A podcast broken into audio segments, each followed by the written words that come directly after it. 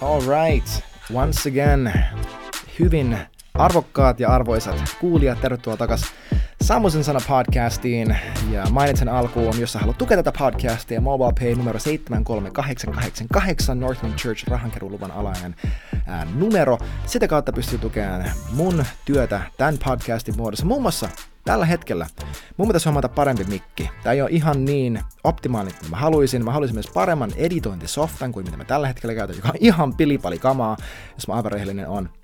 Mä tarvitsin sen mun mikille sen kunnon boom army, että mä pystyn pitämään sitä jatkuvasti mun pöydässä kiinni ja myös tehdä jonkinlaista akustointia tähän tilaan, jossa mä tätä teen, koska tää on aika työläs mun joka jaksoa varten tai äänitystä varten kasata tämän erikseen. Joten, jos sä haluat auttaa muun muassa tämän tyyppisissä hankinnoissa, mä tarviin, ja oikeasti, mä tarvitsin myös, mä tarviin näytön, tai iMacin, tai jonkin isomman setin, mistä mä näen samaan aikaan mun äänityssoftat ja mun muistiinpanot ja muuta tällaista käytännön tarpeita, tarvii rahaa, tulukaa hättiin, arvostan ihan sikana, mutta joka tapauksessa 73888 kylvämällä tähän työhön. Kato, mä en kerjää sun rahaa. Mä en kerjää sun rahaa. Mä en ole sun rahoja vailla, vaan mä olen sitä vailla.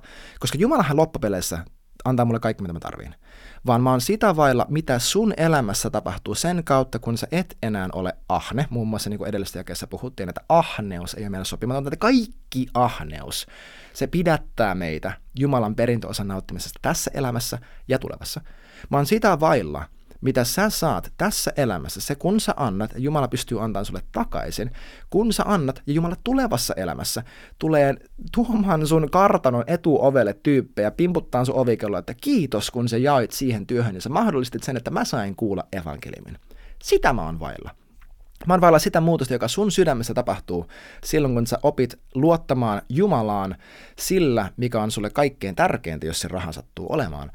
Ja sillä, että sä yksinkertaisesti rakennat Jumalan seurakuntaa jollakin tavalla vähintäänkin rahoillasi. By the way, jos et sä maksa sun kymmenyksiä, maksa ne sinne, joka sua ruokkii, ja sen pitäisi olla sun paikallisseurakunta. Mä uskon, että kymmenykset, äh, että ne kuuluu uuteen liittoon, ei siksi, että ne on joku laki, vaan siksi, että meidän pitäisi antaa paljon enemmän kuin pelkät kymmenykset.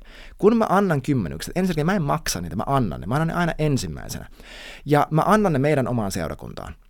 Mistä by the way, mun rahat ei edes tuu siltä tililtä, minne mä ne annan. Mä annan ne aina välittömästi ekana meidän seurakunnalle, ja mä en näe, että se on anteliaisuutta. Se on vaan mun osa tätä diiliä, mikä mulla on Jumalan kanssa, mun tapa sanoa hänelle kiitos – sä oot amazing, sä oot antanut mulle kaiken tämän, ja mä laitan mun luottamukseni suhun, tässä nämä rahat. Ja sen lisäksi, kaikki sen päälle, mä näen uhreina ja antamisena. Joko mä annan seurakunnan tarpeisiin, tai mä annan ihmisten tarpeisiin sen mukaan, kun niitä ilmenee, tai spontaanisti. Mä rakastan sitä. Siis mulla oli viimeksi ihan hetki sitten sellainen tilanne, että mä kysyin yhdeltä henkilöltä, miten teillä menee taloudellisesti just nyt? Ja se sanoi, että mä oon menossa pulloja palauttaan kauppaan, että mä saan ostettua jotain. Ja mä sanoin, että tai mä laitan sille vaan siinä hetkessä rahaa. Silleen, niin kuin, en, mä en voisi olla kristitty. Ja siinä hetkessä sano vaan, että hei mä rukoilen sen puolesta. Koska jos mulla on ruokaa kahdelle päivälle ja sillä ei yhdellekään, niin se on mulla syntiä, että mä en jaa siitä mun lähimmäiselleni. Se on eri asia että se, että annanko mä kaikki mun rahat jonnekin Intokiinaan, missä mä en tiedä meneekö ne siihen lopulliseen tarpeeseen.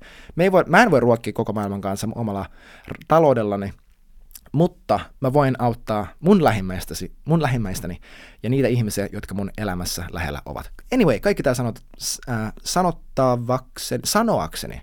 MobilePay 73888 ja arvostan ihan sikana. Efesolaiskirje, luku 5 meneillään ja jakeessa 6 lukee tällä tavalla.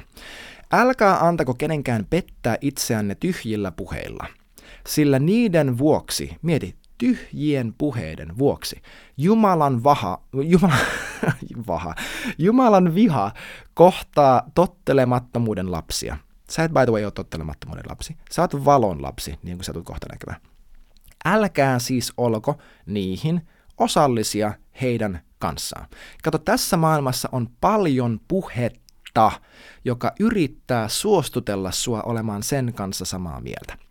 Ja tämä puhe on tyhjää. Tässä lukee, että ää, älkää antako kenenkään pettää itseänne tyhjällä puheella. Tämä kerenkielinen sana tyhjä on kenos. Se kirjaimellisesti tarkoittaa seuraavia asioita. Tyhjä, turha, typerä, arvoton, valheellinen, hyödytön, saamaton, teeskentelevä ja ontto.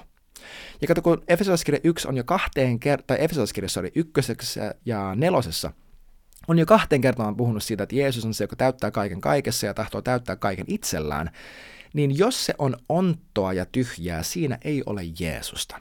Toisin sanottuna, jos sä kuuntelet jotain, okei, okay, sanotaan se näin, jos siinä ei ole Jeesuksen vaikutetta nähtävissä tai kuultavissa, älä kuuntele sitä. Mä en tarkoita, että sä et saa kuulla ja vastaanottaa mitään keneltäkään, joka ei niin kuin huuda, että Jeesus sitä, Jeesus tätä. Mä oon oppinut paljon henkilöiltä käytännön asioista erityisesti, jotka eivät seuraa Jeesusta. Oli se ää, liikunnasta tai ruokavaliosta tai tällä hetkellä mä teen yhtä some-kirjoittamiskurssia – Mä opin niiltä paljon, mutta mä en vastaanota heidän arvoja, heidän näkemystään ihmisistä, ihmissuhteista, mitä rakkaus on, mitä, mistä elämässä on kyse, mikä on arvokasta, mitä rahankaan pitäisi tehdä. Tällaisia asioita, elämänperiaatteita, jos ne eivät perustu Jeesukseen. Koska mulle on aivan yksi pieru Saharassa, että kuinka hyvin jokin asia jonkun mielestä toimii tai kuinka nokkelaa se on.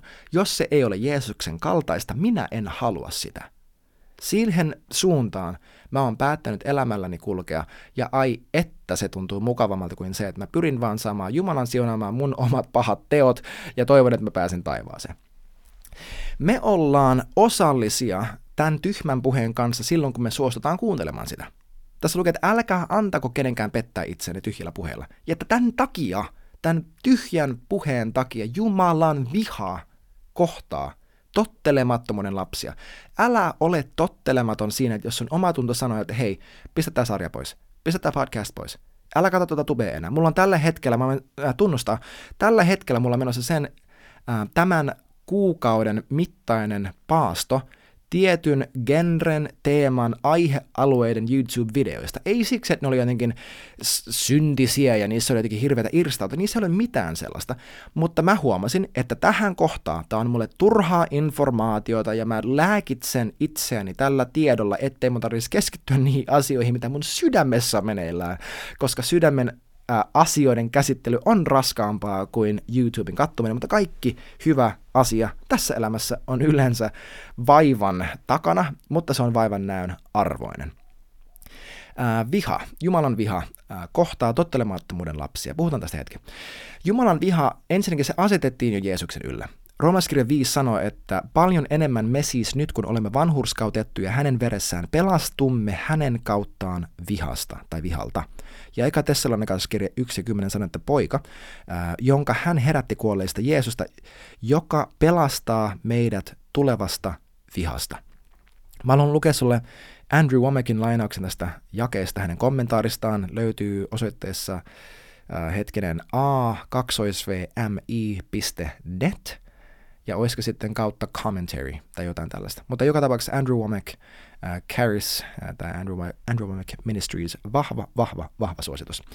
It is not God who punishes us, his children, when we sin. Our punishment has been placed on Jesus, but we but sin will punish us.